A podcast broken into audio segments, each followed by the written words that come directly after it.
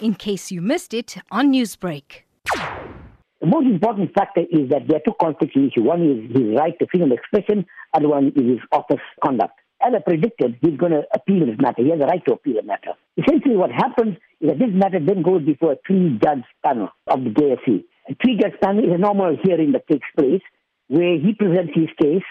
He has to serve a copy on the party concerned. They will then oppose the matter. Right now, I think uh, he has already done that, and therefore I assume that the committee that is opposing this is probably going to be receiving papers very soon. It will then make its opposition known in writing. It has to be done in writing. That is very critical. Once that is done, a hearing takes place within the shortest possible time. Now, is this the first time that a Chief Justice has had his conduct questioned? First time in the new South Africa, yeah.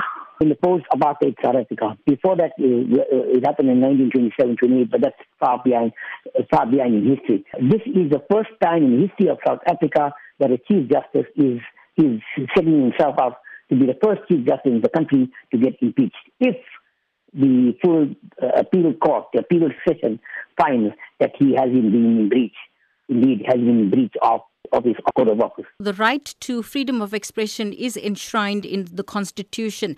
Does the Chief Justice not have this privilege? The Constitution says that your rights can be limited by a law of general application, and it can be limited by your requirements of your office. For example, judges cannot, if notice, make comments about live issues or any issues pertaining to a matter that might come before them. They cannot consult, they cannot advise. Similarly, with the Chief Justice, he cannot, he has to be above the law. He has to be totally detached from all the all the conflicts in, in the country. He cannot say anything, he cannot comment, and uh, his oath of office prescribes that he remains totally aloof. What he has done was to break that rule. The question remains, is that now in conflict with the freedom of expression or free, and, and, and freedom of religion or not? And I think that's where the critical issue is going to be. Newsbreak, Lotus FM, powered by SABC News.